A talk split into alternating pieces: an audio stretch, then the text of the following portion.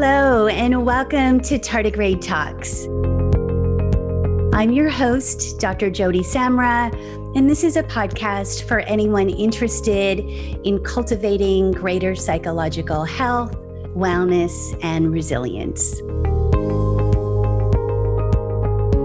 In each episode, I'll share authentic and thought provoking conversations with inspiring guests, along with evidence based skills, strategies, and approaches you can use to cope with the stresses of life and enhance your personal and workplace resilience.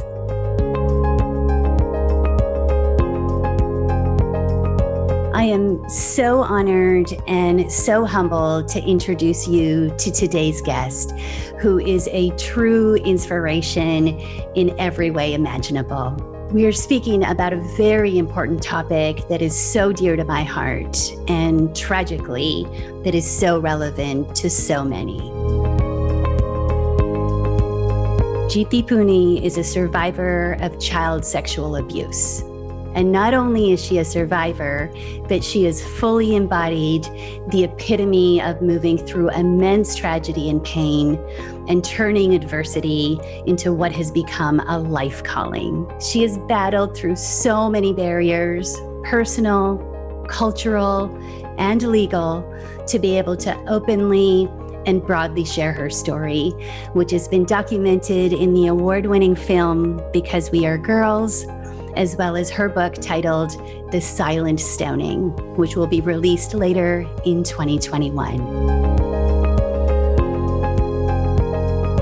We'll be talking about the heart wrenching journey of being a childhood sexual abuse victim, the complexities of navigating and enduring cultural adversity, intense shame and guilt, and a lengthy legal trial and how holding on to the knowledge of your own truth cultivates resilience and begins the road to healing.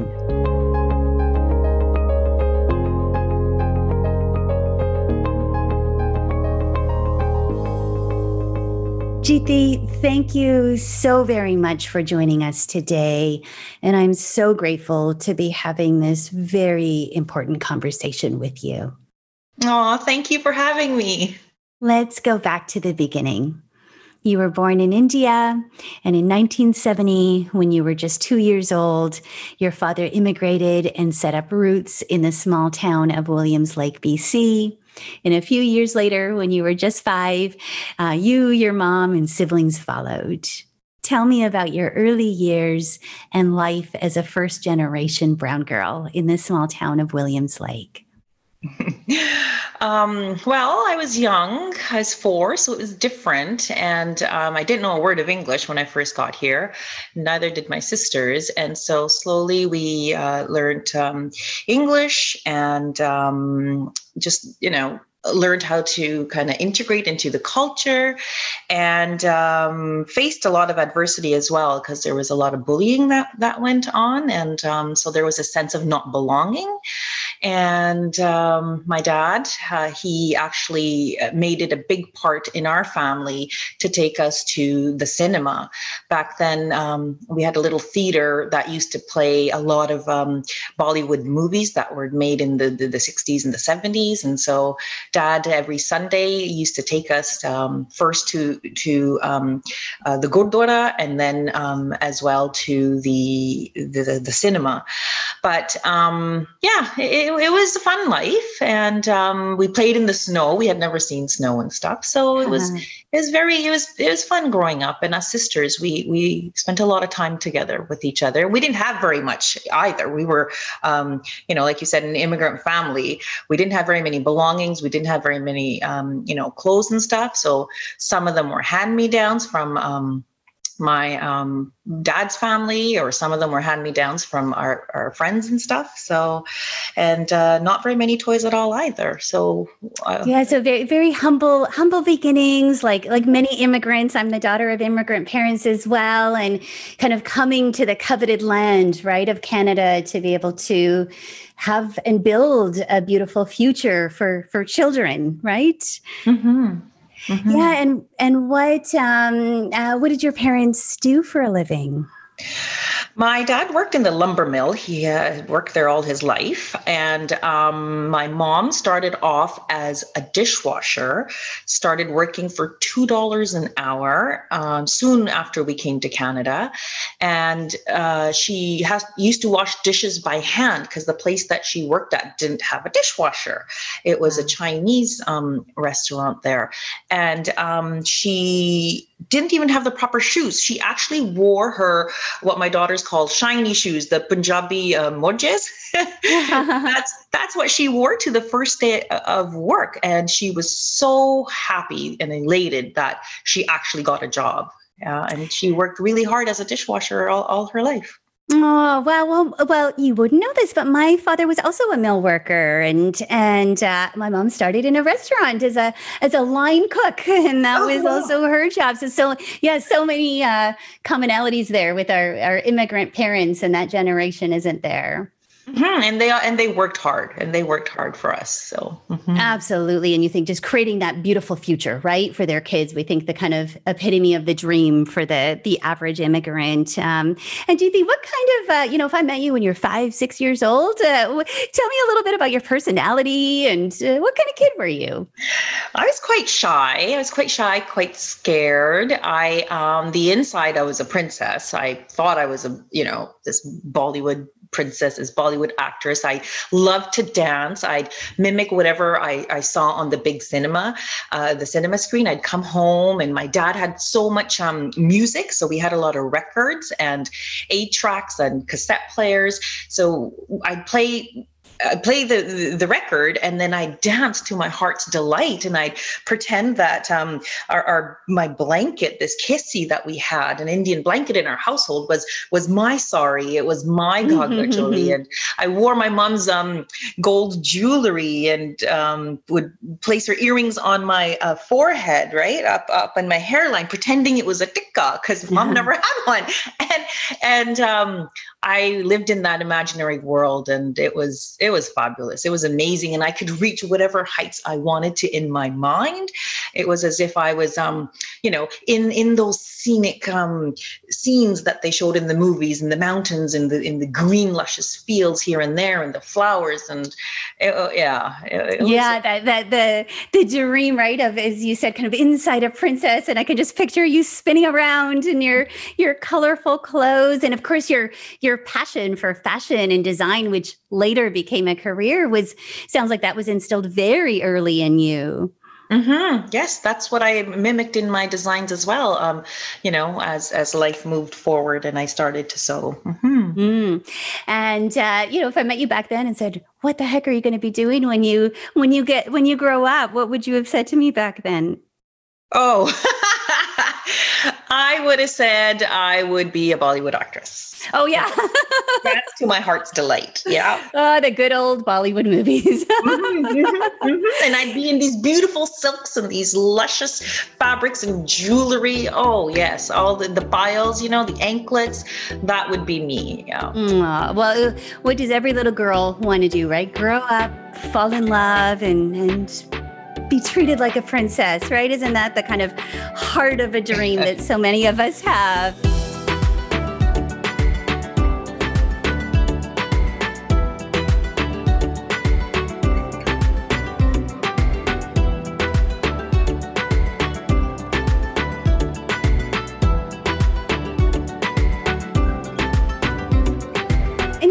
Shy. Uh, so tell me, it's hard for me to to picture right now, but tell me a little bit about that personality piece. Well, I never used to talk. Um, people would ask me questions, and I'd kind of just hide uh, behind my mom or my dad. I remember when the principal, um, the, the, school was right across the street from our house, and the principal was asking me questions um, in English, and I was just too shy to even answer back, even though uh, by then I could answer her. And um, I mean, that resulted in them not taking me into that school, and then I had to be bused to a school of, you know, three or four miles out of town. But um, I just couldn't. I, I was just so super scared. And I don't know what I was afraid of but I just had this uh, this fear inside and this shyness inside. And then people also growing up called me uh, beautiful. Oh, your daughter is so beautiful. I heard that so many times. And again, I was just so shy and I just hide behind my mom. Um, it was it, it, was just a part of me growing up. And you're right. Now if someone saw me yeah when, when you know when you look back and think when when did you start to kind of grow into yourself and come out of your shell? Was eh, how how did that evolve um, more through just me, um, you know, doing my dancing, following my creativity. I wanted to sew. I wanted to create all these designs that I saw in the films. And uh, back then, we couldn't go to a store to, to buy a salwar kameez or anything, right? So we'd have to make it in our in our homes. So just wanting to to um, create those designs and um, wear them and create them for my sisters and stuff that built my confidence um, slowly bit by bit by bit as well as excelling in school playing sports so growing up i played in every uh, every sport imaginable and um, in, in, including high school and that built confidence and having good grades i had a friend mm. who was hmm. very smart and she was an a student so i always strive to um, do well in school and um, and my dad i mean obviously wanted me to do well uh, i was the first pooni to actually go to university the first female ah. in, in, my family to to get a degree so just following that from that what came from inside um, my passion, my desires, that led me to build confidence. And um, here I am today. yeah. And, and very kind of very simple upbringing, right? And if you think of the, the values that most kind of defined your family home, right? When you were little, what, what were the pieces that your parents and, and family most valued?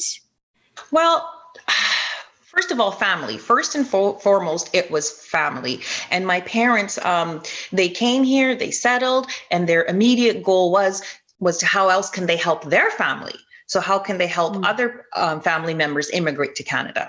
So, they started fulfilling that goal, bringing other members in and allowing them to obviously stay with us and live with us. So, they fed them, sheltered them, and they taught them the ways uh, of, of the Western culture and how to um, um, build a home here and get a job and a driver's license, you name it, brush your teeth, use the toilet, like everything. Mm. They, they, hmm.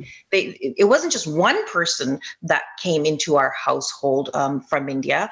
There were there there were many. So my mom wanted her sisters to come. My dad wanted you know his family members to come. So from both sides of, of the family, we were we learned um, by witnessing that that family is um, very important. And at, at that young age you kind of learn that your voice doesn't matter right? And also the way my dad um, his his the way he um, raised us through uh, obedience and physical punishment um, we learned very early on my sisters and i that um, it's best to be obedient and um, physical punishments obviously hurt mm-hmm. and to quash your own voice and um, kind of go along what's good for the good of the family right so you as an individual don't really exist and your voice doesn't exist. And that was taught uh, not through just our family but the bollywood movies that we saw as well. Yeah so a very, a very common experience in in many ways for many many immigrants from varied backgrounds. Of course south asian right? That kind of collectivist approach that you're kind of we're greater than our individual selves right? And all of that kind of sacrifice for family. And again, I think a very common experience that many South Asian immigrants can relate to of um, kind of sponsoring family members to be able to have that coveted opportunity to come to Canada. Um, talk about some of the, you know, is we of course share being from um, a Punjabi background, and if we think of we think of those Bollywood films and other kind of media and and um, I guess all of the expectations that we have within our culture. Um, talk a little bit about that and you, some of the the things that were instilled in you about respect for elders, respect for men in particular, that obedience piece that you touched on. Well, that was modeled in our family um, by um, by the way my dad wanted um, us to behave, us girls, right? So it started, like I said, very early on, and um, my dad was was was the breadwinner. So I mean, I watched my mom um, also, you know, do a lot of stuff around the house and hold an outside job, and um, she not just cooked and cleaned and you know everything else, but my dad made a lot of decisions and uh, we lived with our uncle as well. So it was the males that um, it seemed that were making big large decisions. And then i did also uh, see my mom be this you know roaring voice. If she didn't like anything she mm. spoke up. But for us children we weren't allowed to speak up and um, we saw that um, you know modeled even through when you go to the temple right? That um, women sit here men sit here and it's the men that run the committee. So th- there's that hierarchy that you're actually just born into and and you get used to things just just being that way. So um and then my grandpa who lived in india he wanted to build land. So my dad obviously could never say no to him. And it was like this, this like i said this hierarchy that you respect and bow down to. And so my dad would always um you know respect him as well.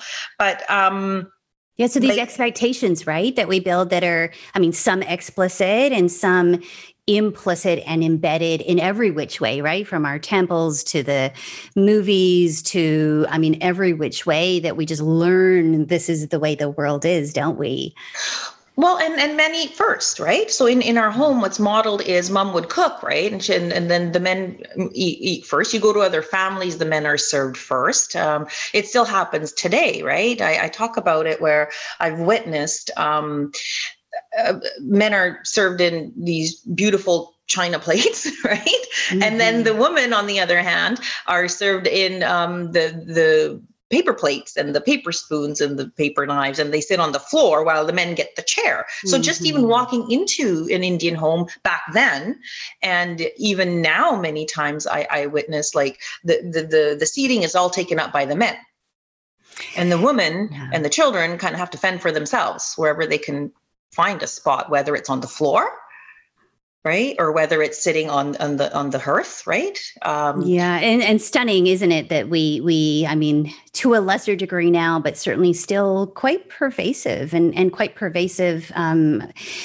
those expectations, um, you know, particularly from um, those that are more recent immigrants. There's this very kind of ingrained very ingrained difference in how men and women and the power that they hold, right? That's what you're talking about. The oh, yes. it was the men that made the decisions, the men that were on the committees. It was the decision making, um, not just decision making ability, but the power that was held is um, very impactful, isn't it? And I imagine, of course, back then as a young girl, we don't see all of the layers of how that can impact so many parts of our life.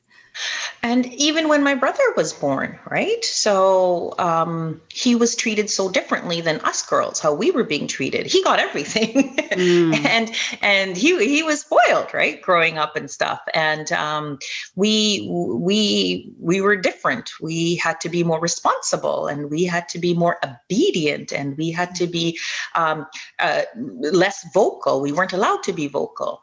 And I remember my my dad um, growing up. A lot of time, it's like you know he's got his furrowed eyebrows every time he'd look at us, and he'd mm. um, tell us through some of our punishments like we cannot look at him in the eye like lower your gaze he would say. So he'd line us three sisters up and he'd expect us to lower our gaze. And then um, my sister kira she's the one who's two years younger than me. She was the, the more rambunctious one. She she kept on looking up at him and it's like oh, no you're gonna get even more trouble right? Yeah. But, um, it's just uh, how how boys are raised how men are treated the minute they walk through the house.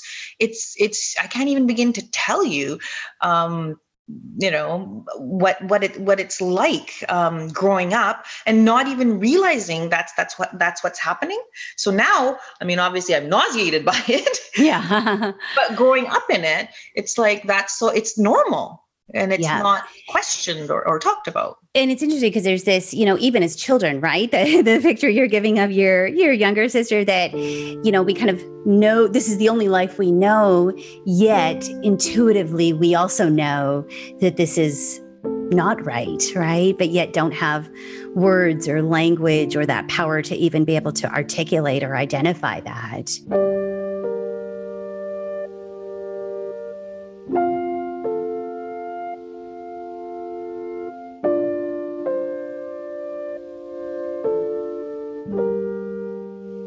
Now if we shift i mean so here you are in a you know growing up in a small town and kind of this revolving door of of relatives coming and going. Um, and in 1980 when you were 12 years old um, your life fundamentally changed. Mm-hmm, mm-hmm. i'll never forget that. It was um, mid-octoberish and um, my family was leaving to india and i was um, uh, left behind with my um, aunt and uncles. And um, yeah, I there was a cousin that uh, had immigrated from from India. He was my dad's sister's son, and he was almost 10 years older than me, a good nine, nine and a half years older than myself. So I was just uh, shy of my 12th birthday and um, about a month shy. And Yes. So he, yeah, I went through some sexual abuse. It was actually, you know, um, I was raped. And um, from then on, um, things changed for me without me even realizing and knowing that uh, my life has changed or something inside me has had changed. My goodness. And uh, I mean, at what at what point did you have a realization of how wrong this was?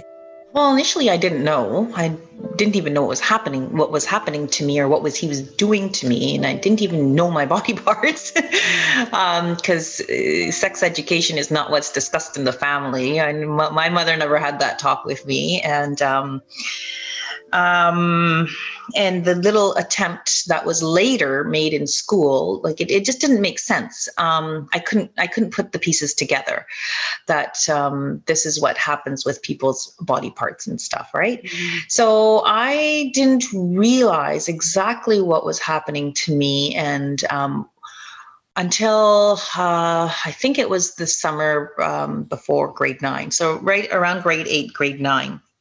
Um, that's when I realized that, oh my gosh, okay, this is what he's doing to me, and uh, this is what's happening. This is what it's called. Um, and people actually enjoy it. It, it was a profound mo- moment for me when I discovered that.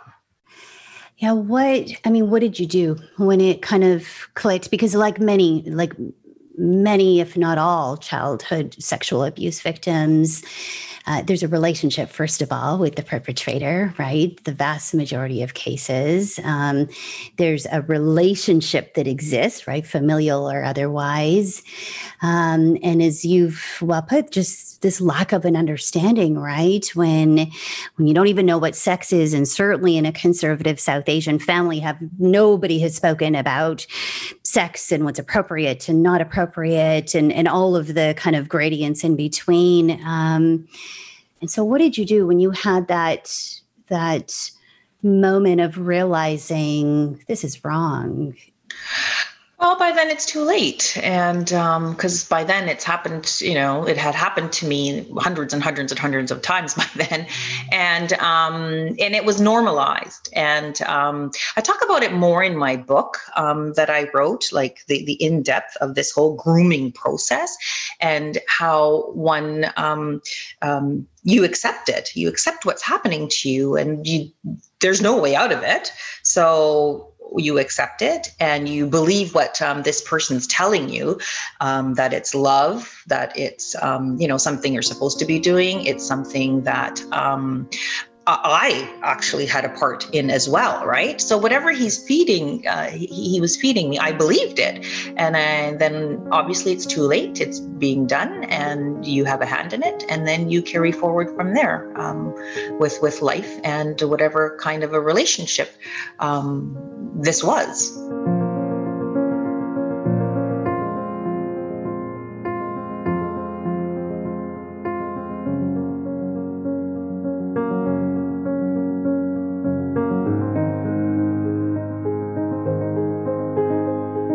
We know when we look at the dynamics of child sexual abuse how vastly different they are from adult sexual abuse. Um, in particular, we know children rarely disclose a sexual abuse immediately. Uh, we know that 95% of kids are abused by someone that they know and trust. Um, and physical force and violence is rarely used, but rather it's manipulation, right, of trust and secrecy and and uh, telling these stories that a child starts to believe because we're taught and told to believe that which others, especially men, especially older men, tell us. Um, mm-hmm. Um, do you do you remember when you first spoke to somebody else about what was happening? Uh, well, something like this is never easy to to disclose because there's a lot of shame and blame and I know when I first um, sat down with my family, um, my parents, and um, that moment came in li- my life that I had to tell them, there was a lot that I had to put aside and uh, not think about. So I didn't think about the consequences. Um, first, when that moment came in my life in 2006 that I w- was going to tell my husband, uh, first and foremost, um, I didn't think about any consequences that he could leave me, that he could take my child away from me, that I could just lose this life that I have. I just knew that it's something um, that I had to, to, to to do that knowingness that came from inside just jeeti just tell the truth. And then I, I i told the truth at that time. And it's it's interesting because i know if i had thought about the consequences when i look back then i would never have even opened my mouth because that's what kept me quiet in the first place, right? That you're going to be shamed. When I was 12, 13, 14, 15, growing up, I never told my parents because I knew I was going to be punished. I knew I would be shipped off to India. I knew my head would be chopped off. So, all those things that kept me quiet then, fast forward in 2006, it's um, it's something I didn't even think about. And um, just telling my truth was uh, so much, um, that feeling was so much bigger and larger inside that that's what I went with, with that knowingness. And also, I was a mother. So I wanted to protect my daughter. And um, by then, I had uh, witnessed something that told me that this person is still uh, abusing um, other girls. That's what I felt. And I had that moment where, okay, you think it's just, you know, happened to you and that's it but 25 years later when you you know think it's still happening to someone else it's like holy shit you have to do something about this right yeah, so that was that pivot moment for you having this recognition. So, of course, we fast forward, you're an adult, you're a wife, you're a mom, you have your own mm-hmm. daughter, mm-hmm. and you start to then have, I mean, this experience, which I mean, how do you ever forget about it? You just shelve it away, right? You sweep it under, sweep it under, sweep it under. And then you had concern of somebody else that precipitates you to share this with your husband. Mm-hmm. Um, mm-hmm. Yeah. And how did he respond? I mean, how did how did that first conversation go? How how did he respond? What did he say?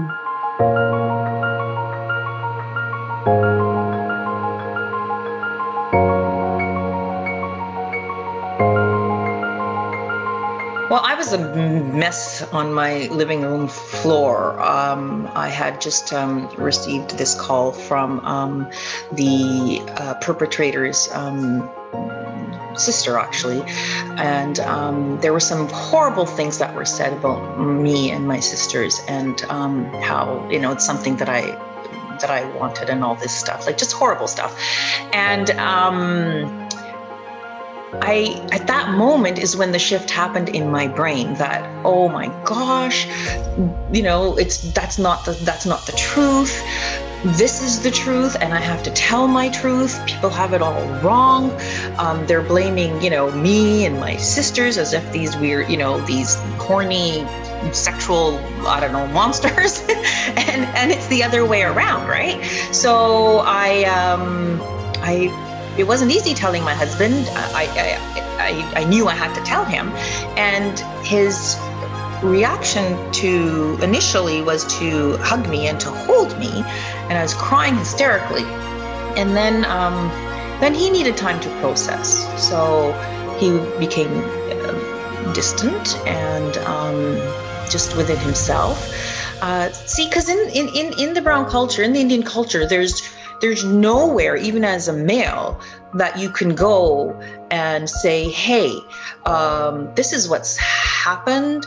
How do I deal with this? You don't talk about it with your brother. You don't talk about it like he didn't go and talk about it with my dad or anything, right? So he had to go through his own emotional process to figure it all out, right? Yeah, very alone, right? And so much we think of how pervasive the shame and stigma and the silencing really right and and i've yeah, I mean, you talked about um, when you were young, seeing other girls that were sent away and back to India if their parents ever got wind of any indiscretion, right? And so you learn to keep your mouth shut. You're going to be blamed. Don't say anything. And and I appreciate you bringing up your your husband's reaction because I think it's often often you know, we don't recognize the ripple effect that disclosure has on everybody connected to you, right? And that, mm-hmm. and when there's not a culture or community where there can be healthy, open dialogue, someone to go to, get advice from, try and process that which is nonsensical in every which way. That that, you know, that must have been an immensely difficult time because here you are finally getting the courage to speak open. And then of course start to, you know, your husband starts to go through his very natural journey of processing and distance. And so tell me about what that looked like in those, you know, especially those first few weeks and months for you as a family. Well, he had a hard time looking at me in the eye for the first, I would say, two to four months. And um, he, like, he was trying to process it from his upbringing, right? However, he's brought up about um, something like this. And as you know, the blame usually lies on the female, right? that the girl must have wanted it or she's done something wrong or she's a sex maniac or a nympho or, or whatever else right so um, i'm I, I, mean he didn't say anything to me that was um, negative or, or derogatory in any way he just re- retreated you know shut down um, within himself. And and i gave him his space. I gave him his space and uh, mm-hmm. we obviously we, we still lived together. We still did things together. We had a daughter together. So we were still a family.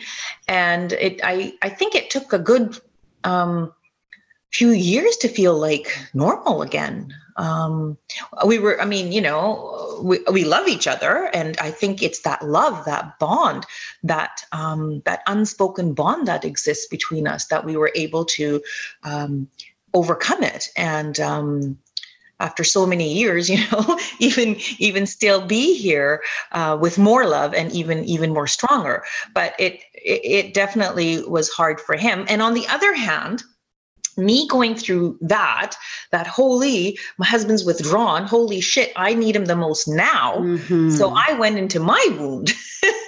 Absolutely. And then you start to have all this kind of this snowball effect of all these other elements right? And and as you said if i knew then what the consequences would be yeah. and you didn't quite say it but the but statement is maybe i would have not then spoken right mm-hmm. Um, mm-hmm. now of course now also at this time so you're managing you know all the things that go through your own head and heart as a victim and trying to make sense of it's it's almost as if things feel more real once you say them right out loud and it's out there and you're speaking about it um, you are a small business owner and so you're also launching you were launching a boutique that then evolved into a design company at the same time and i mean just through those first couple of years how did you maintain your sanity oh well I knew I wasn't normal. Like when that phone call came to me back in 2006, and I disclosed to my husband and my family this horrible secret. Um, I knew my my brain wasn't normal. I wasn't. It, it didn't feel normal inside. I actually sought therapy right away. That's the first thing I did, and then from that point, as I started uh, feeling better inside about myself and started to um, uh, connect with that knowingness that I'm not to blame. It's not my shame, right? Um, speaking my truth that this is the this is the truth no matter what um, no matter what anyone else says about me. I started moving forward with that. And um, the, there was an expectation from my sisters and, and us once we disclosed this to, to our parents that um, they would do something about this. And in the Indian culture, they usually gather the elders, you know, and then they sit down um, the, the person, the perpetrator, and, you know, they would ask ask him or at least confront him and um, who are you to do this to our daughters type thing right? That never happened. So that was a huge disappointment. And when that didn't happen um, then i okay, I have to go to the police because how do you stop this person from harming others? And then I decided to go to the police, and my sister Kira had always wanted to, to do that. So, um, and my sister Salakshana followed suit as well. So, us three, we uh, gave a police report. And then we had a, a have a cousin um, as well who also gave a police report. And um, there were four kind of, of banded. And at what point um, did you and your sisters realize that that all three of you were victims? When we told our parents, mm-hmm. um, that's when all of my family and um, uh, us, all of us siblings, realized that it had happened to um, like all of us. Um, some of us didn't know I knew a little earlier on, and um, but my older sister and my parents and all them, um, and some of my other siblings, they didn't know until we sat down with our parents. Did but, your Did your parents believe you when you first told? Oh them? yes, there was no question. My dad was crying. My my dad, you know, he had his shoulders were slumped. He he cried. My uncle cried. My my mom was sitting there. Um, it was it was a very emotional evening. We drove down to Williams Lake to tell them actually. Mm. So my brother drove us down and um, everybody, like it was emotional for everyone. And from that um, disclosure came out that, oh, they're going to do something about this. They're going to hold him accountable and they're going to you know sit down like the elders are going to sit down with him right? Mm-hmm. that's what was supposed to happen. So uh, my dad made the phone call to, to his family right in, in edmonton that um, we're going to sit down and, and, discuss this and um, question him. And then uh, that was it. That's where it was left. And then the fingers start getting turned around and then the blame starts coming on the girls, right? Right, right. So, well, and we think of the the Bollywood movies, right? The rape victim that that jumps off the cliff to her suicide because that's the only option for someone that's been affected. Mm-hmm, mm-hmm. And then how do you live with that shame? And yeah. you know, you're uh, like in my in my case, I always felt even growing up as a teenager that I'm the one who's um, dishonored, right? Mm-hmm. So how do you even move forward in carving a, a beautiful life, uh, carrying all that shame? So it's a lot of pressure. It's it's it's there's a lot of suffering I- involved, and there was a lot of suffering that night that we disclosed um, this to our parents because then I mean now they're they were suffering even more so, right? Yeah, even though there were red flags here and there along the way, and I don't know if they just ignored them or whatever their thought process was.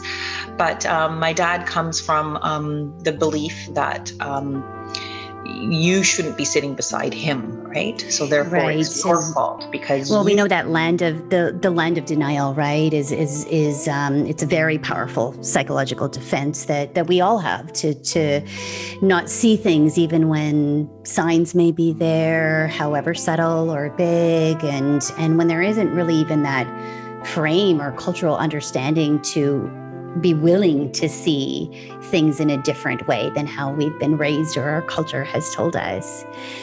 Um, and, it's oh, and it protects the, the, the male. The culture protects the males, right? So I, I get you know why dad's like, oh, you have some responsibility in this too, because it's just unfathomable that you know it, it's ingrained inside them um, that uh, males are great. So you, and you don't blame males. It's it's the female that's to blame. So how do you go against wiring of your brain, right?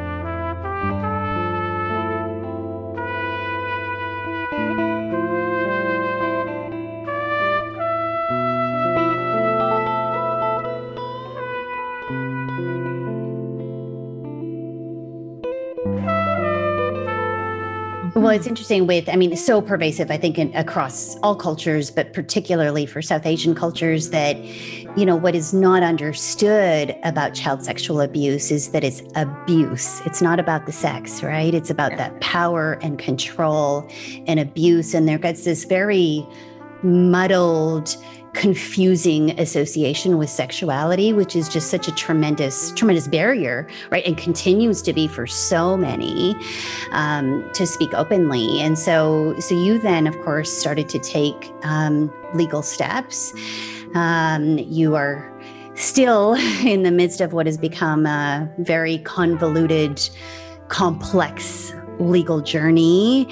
You know one of the things we know i've worked with many many victims over the years and and I feel sad to say that you know one of the things that's often discussed in the therapy room is is going through that legal route even going to be emotionally worth it, right? Because we know the vast majority of cases are thrown out. We know, of course, we don't have witnesses in the same way that we do for other crimes.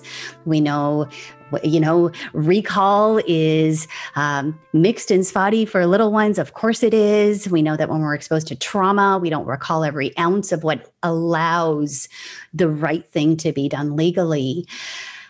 Tell me about just the the roller coaster of emotions you must have had as you just went through a decade plus journey with the legal system. Yeah, it's um 2007 we gave our police report, so now it's going on to 13 years. Um it was uh, it was a uh, oh, I can't even begin to I didn't know where to begin mm. because I, I, was so um, emotionally um, just uh, all wonky and um, when I first um, wanted to do something about this back then, right? And um, thank goodness therapy helped, and I was able to come to a resourceful state where I can um, uh, quiet myself down internally and um, go into the police station and give my um, report. But even even that is um, it's not an easy process. They put you in the same room where all these other criminals sit, and it's a tiny little dingy room, mm-hmm. and, and and you're being questioned, and you're being questioned on, um, you know, your memory, and you're being questioned on, um, like it's as if I felt like, okay, am I going to be thought of as the liar? Because that's what one is always thought of, right? So does the police think I'm lying? And um, getting yeah, that re-victimization, right? That we often hear that that the criminal justice system re-victimizes, um, especially childhood sexual abuse victims, because it is as if you're on trial, right? You're feeling like, am I part of the accused here that's sitting in this cubicle, kind of on you know, literally or figuratively on trial, trying to explain and describe what happened. Yeah, and it, it, it's not made like it's not a pleasant environment that you walk into. It's not like um, you know, like you walk into a beautiful decorated room where you're going to get a nice, comfortable chair to sit on. You get what the other criminals get, right? That uh, same table, that same chair, and uh, tiny little dingy room, which is very claustrophobic, and um, just like one sees in the in the films and the movies. But um, I, I think um, like going through through a process like that, one has to be internally 100% connected to themselves and to their truth. So it doesn't matter if the police believes you or not. It doesn't matter if um, you go on the stand and the defense lawyer shreds you to pieces. It hurts. There's a lot of anger. There's a lot of emotions. There's a lot of fear. And um, I think people also need to realize that um, when you're going through this process, so many times you are in your wound. I was in my wound. I was that little girl that was hurt and um, went through a lot of trauma. So I think that's what gets lost. That when you're, you're, you're sitting in the the courtroom or the when police are questioning you, they see you as this adult and they see you as um, a, a well educated woman. But they don't see that, okay, holy Jeeti has regressed to be that 11 year old mm. again. And she's stuck in that trauma at this very moment, right? So, yeah. What mm-hmm. what were the things that you drew on during those those hardest moments? Um, kind of through, and there would be so many I can imagine. But when you think what got you up in the morning, what kept you persevering, what kept you holding on to that truth that you knew inside? I had made a connection with that little girl inside me. Um, my therapist had taken me through this exercise, and there's this uh, I call it little Jeeti, right? So I was able to connect to that 11 year old, and um, I I had her in my mind. I had my own daughter. At that time, my daughter was, uh, my older one was six. So I had her and I had my sisters. At any time I'd look around, I mean, my sisters were always around me and we were going through this same process. Um, we spent a lot of time with each other and I'd see their faces and I'd see the, the, the stress and the trauma on their faces, even though I didn't see it on mine every day. And that further fueled me to uh, do more right? So having this connection with myself having the you know obviously having my own daughter and my sisters around and the knowingness that this person is still going to be doing this to other people other girls it just fueled me to do more and more and more and to wake up every day to call the police when they weren't calling me back. Mm. um, three years our file sat with the police from 2007 to 2000 uh, end of 10 i think it was. Wow and so just advocating for yourself and pushing and not yes. not persevering right? The true definition of the that word of persevering and and taking charge getting control right? Yeah, finally. and- yeah and and and and having to do something about it yourself every single day. So finally the police takes your statements okay? They don't do anything about it. Finally somebody decides to look at your file because you pestered them three you know three years later. And then it goes to court and then we have this defense that wants to just delay the, the, the shit out of this court case. So we don't get preliminary dates until two years later. The guy was charged in 2011. And then we get prelim dates um, for the preliminary hearing 2013. And then finally we get preliminary, we go through that process. And then court dates aren't set for 2015 or something uh, for the Supreme Court trial, and then it's like a gong show, um, one one thing after another, delay after delay, adjournment after adjournment that are granted to the defense. It just it, and and I and I said so many times to the, the prosecutor, like this is like a joke right yeah. i mean it's not it's not a joking matter the mm. seriousness of this and the offense itself is not a joking matter but how it's playing out there is it's a, like a you know it's a slap in the face and it's oh absolutely and it's so demoralizing and one of the biggest reasons people don't ever proceed with legal steps is is knowing how broken our system is when it comes to particularly sexual offenses.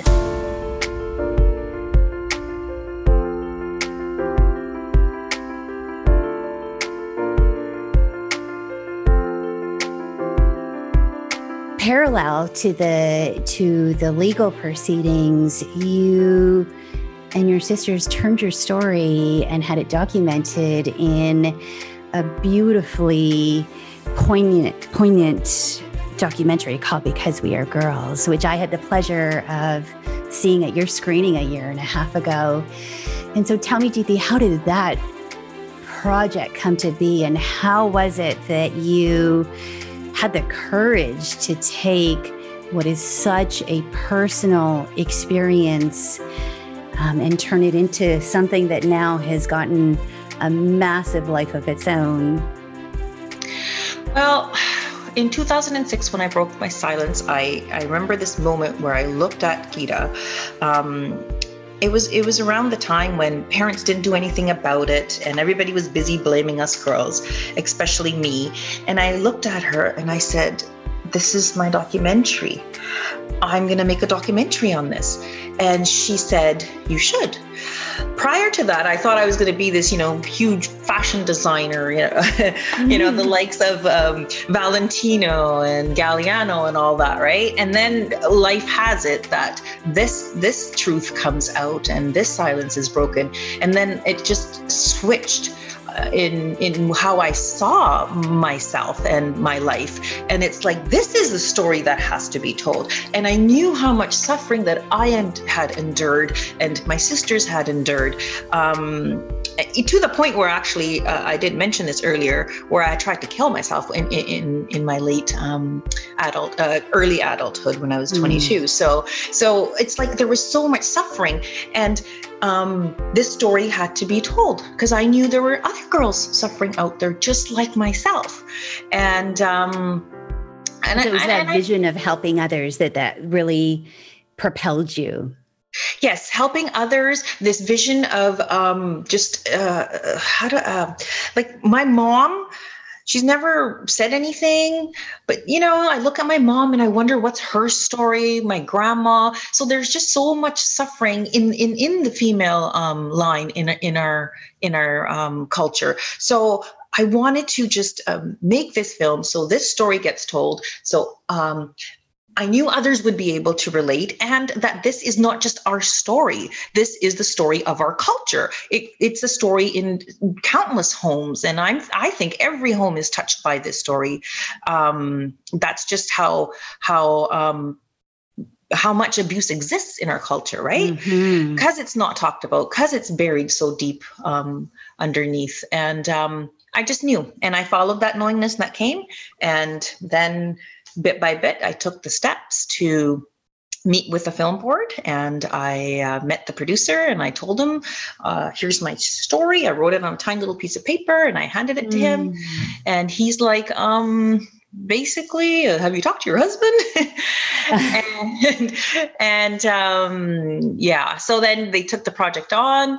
And then um, a friend of mine uh, Baljit Sangra was brought on on as a director about a year and a half later so yeah, the proposal I wrote got passed. I, it was just fantastic. So yeah, um, and it um, was as you said, bit by bit, right? And isn't it? I imagine you had many, many, many days where it was. I mean, it's that one step in front of another, right? Get through this moment, get through the next moment, get through this day, get through this week, um, mm-hmm. and and I imagine that that was something that you had to keep telling yourself again and again and again at times. Uh, so many times I wanted to yell and scream, and so many times I was so angry because our court dates would just get pushed. Like we'd pack up and go all the way to Williams Lake, and then we'd be sent back um, because oh, court's adjourned because now the defense wants to do this or whatever. And they actually in 2015, the dates that we were supposed to testify, what what happened there was at the last minute, I think about a month before trial or something. Um, the the defense asked for our counseling records. Mm. So then that became a huge process. And we actually had to spend our own money to defend our own counseling records. Wow. So there's financial cost and it's it's yeah. it's like emotionally you're you're challenged, you're tested um, every single day. Like going through a process like this through the, the justice system emotionally one has to um, make sure that um, they have an outlet that they have support whether that support comes from um, you know like my case i have my sisters or my therapist or you know if you you need friends you you need a whole support system around you so that when you get so emotionally charged with um, rage and anger that you can actually get through it. And one thing i want to say um, i have to commend ms. Julie dufour who is our prosecutor she was a great uh, great source for me as well. I was able to um, call her office and whatever clarifications I needed, she was able to, to give me all those. And uh, she took out time to speak to me um, whenever I needed and hear how upset I was, right? Yeah. And what's your, what is your advice to? I mean, so many that, you know, of course, every which way in the legal system, from the legal assistant to the lawyer to the, you know, um, the police officer to the admin at the police station and at court. What is what is the advice you have to everybody that that works with through the course of their job victims of childhood sexual abuse? Well i think first and foremost i think it's important for everyone to heal them own, their own selves mm. heal their own wounds. Um, so when you have something like this uh, come forward, like uh, abuse, um, and you're taking statements uh, you can't be rolling your eyes or you can't be clearing your throat every few minutes because mm. you know I know you're nervous and I know this is uncomfortable for you, but I have to tell you my yeah, right. You're like, hold on, a little more uncomfortable for yeah. me. yeah, yeah. Um, oh. So um, and not and not just like, like the physical demeanor aspect. I think it's also um, just uh, genuinely having that intention of um, hearing the, the person. So if I'm talking to a police officer or if I'm talking to the prosecutor, um, it it's just so important that they hear what I have to convey.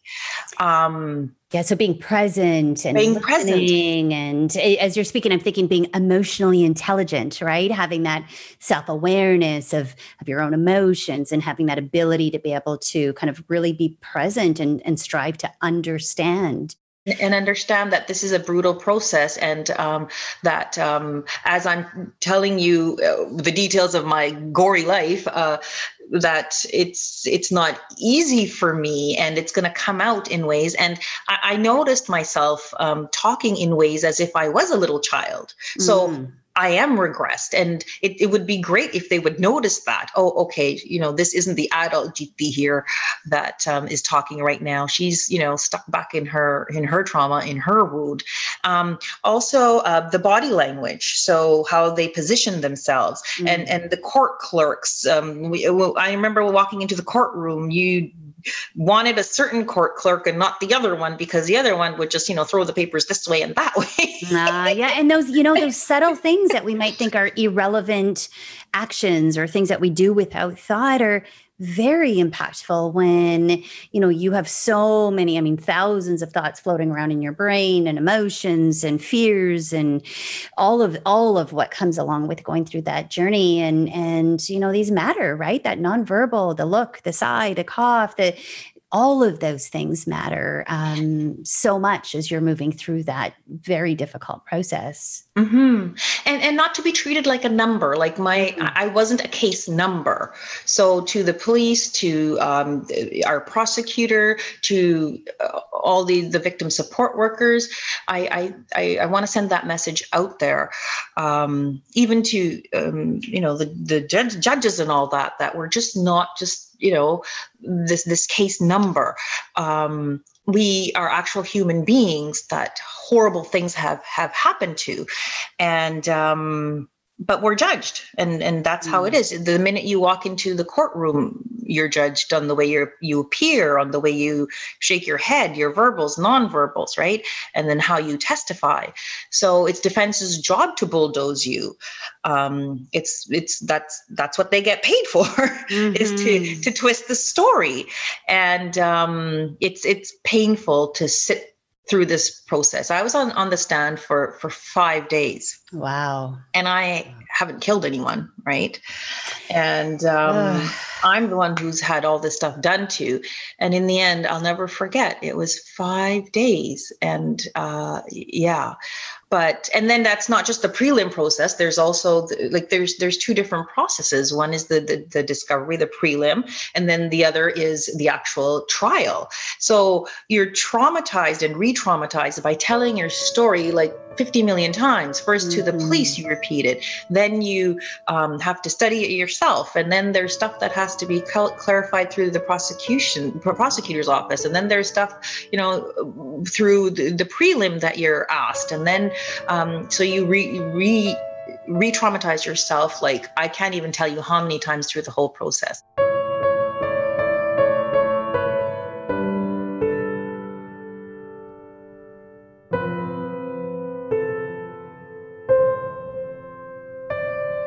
I think is so unknown and un and unfamiliar to the average person on you know those consequences that you spoke about right? So mm-hmm. unexpected unpredictable all of the i don't want to say little pieces but all of those things that need to be done to get the wheels in motion to even have your story heard right? To get on that stand for those five days. Um, and i think there's such an under awareness or appreciation of how much that requires emotionally, physically, financially, and, and, and requiring you to draw on every ounce of every resource that you could, you know, draw on, I imagine, right? Individually, your social support system.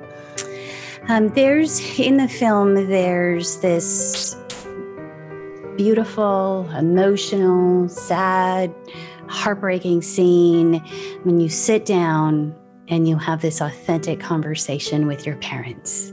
Mm-hmm. You confront them about why there was no support. Tell me about that moment.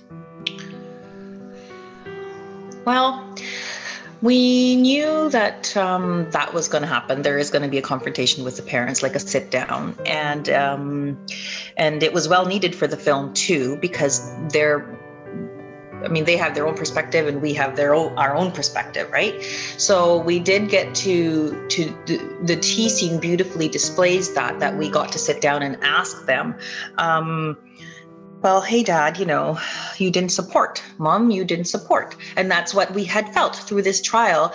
Our parents weren't around. Um, we, sisters, us three sisters, uh, would ourselves take ourselves to Williams Lake back and forth, back and forth, and um, over the years. And even initially, when we first gave our police statements in 2007, we didn't tell our parents because um, there's always that factor that someone's going to go tip off the accused and he could take off to India, right? Mm. So and and our parents didn't um didn't show any support, so why would we tell them anyways? And then finally it was around uh, I think 2010 end of 2010 beginning of uh, 2011 is when the police was going to take their statements. So that's when we told our parents that oh by the way, you know, we gave our statements years ago and they're going to take your statements. So um we had always felt that what's a parent's job right?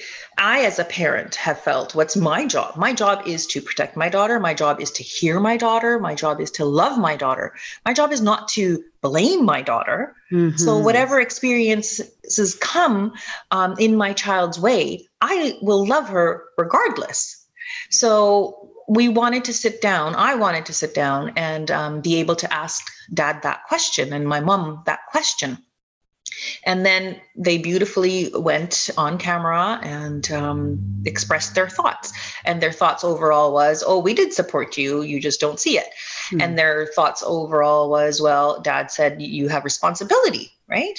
I told you not to sit beside him, and so you're responsible too. And then mom went and said, um, well, uh, I'm sorry, she said at the end, and uh, we didn't do as much as we should have. Right. Mm. Um, was that was that cathartic for you to have that moment with them? they had known how we felt about it. It was, you know, um, I think it was really for me, it was really nice that us three sisters were there at the same time, and my brother was there, and whatever someone had to say about it. Like I knew once my sister Kira opened her mouth, there's no stopping her. we always need one of those in our family, don't yeah. we? she's gonna go into her, you know, uh, just she's gonna not um, have any problem sharing what she wants to share, and of course her anger is gonna come out, right? So um, it, it was really beautiful to see that my parents were able to express their views and we were able to share ours without it getting too hostile. Mm-hmm. Usually my dad would just normally get up and walk away, right? So the the camera was rolling, so he sat there the film. So, yeah, it was a, a, for, a yeah. forced uh, exposure, wasn't it, for him? yeah. So, so the, the, the film crew was there, so he had to sit there, and he sat there and had the whole conversation. What I loved about it was um, how my sister Kira was able to be so articulate and said exactly what she needed to say, mm-hmm. and have her um, tears have her tears go to that place where it really really really hurts and have those tears because um, as as human beings we suppress our feelings mm-hmm. We don't want to go there. So what you don't um, you know what you depress will express and manifest in other ways in your life right? Absolutely absolutely. I, you know that more than anyone else like as whatever disease or you know however it manifests in your life in a horrible way. So it was really nice for me to see um, after the fact that Kira had her process and she had her moment with with the parents. Mm-hmm. and um, and my older sister i i mean I, I love her to death. And she she she said what needed to be said at that moment too which is how boys are treated like god. Yeah. Yeah. Well and we we go to the title right? So such a beautiful beautifully titled film because we are girls. Mm-hmm. Now this film from the the short year and a half ago when you had the first screening has been shown, picked up by, I mean, many, many, many cities across the world, and uh, recently got picked up by Amazon Prime. And so, you know, you and your sisters have been described as having started a revolution, right? And we think of, you know, the Me Too movement uh, within the South Asian community, and the impact has been exponential. And I guess along with that impact comes a lot of pressure. And and speak a bit about that and and all of the range of of emotions that you've had as you've seen this film grow. Well it's been phenomenal um, what this film has done what the story of um, us sisters just sharing it in this big way.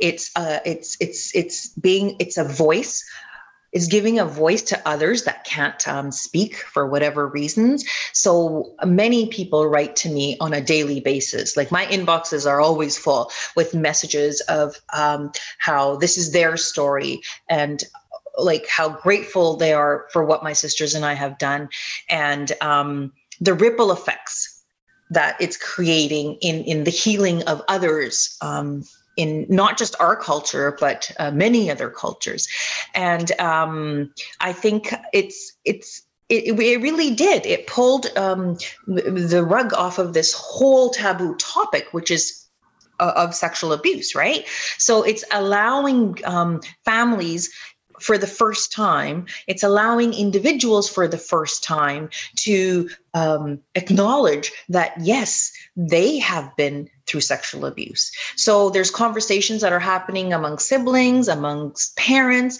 I had this one woman come up to me and say, I spilt the tea to my parents. Mm-hmm. And those that write in, yes, they are. Um, giving uh, my sisters and I um, so much love and, and all these accolades as uh, like the heroes or the flag bearers of justice and, and, and all of that. Um, it it just makes me want to do more. It makes me um, just connect even deeper with my inner self and ask, how do I take this further? Where do I take this further? How can this have even more impact? How can how can I be in service to even help more lives out there as I do my own healing? So it's it's sometimes scary too because I bet it's, yeah. it's so huge. Um, well, a lot of responsibility, right, that can come along with that, and judgment right mm-hmm. so there's a lot of responsibility and of course and as i take on more responsibility uh, you're opening yourself to more judgment and and that's okay so it's it feels so beautiful and it's honoring at the same time. And i also want to add that as I heal, I do feel that my um, great grandmothers, my ancestors, like all the silenced voices behind me back there, generations and generations are healing. And and and i see um, the the ripple effects moving forward the, like my daughter's lives and then the grandchildren and the future generations. So it's just so humbling to be able to see the ripple effects that are uh, uh ahead, ahead of me and what's behind me because this voice is the collective voice of all the silenced voices of over centuries.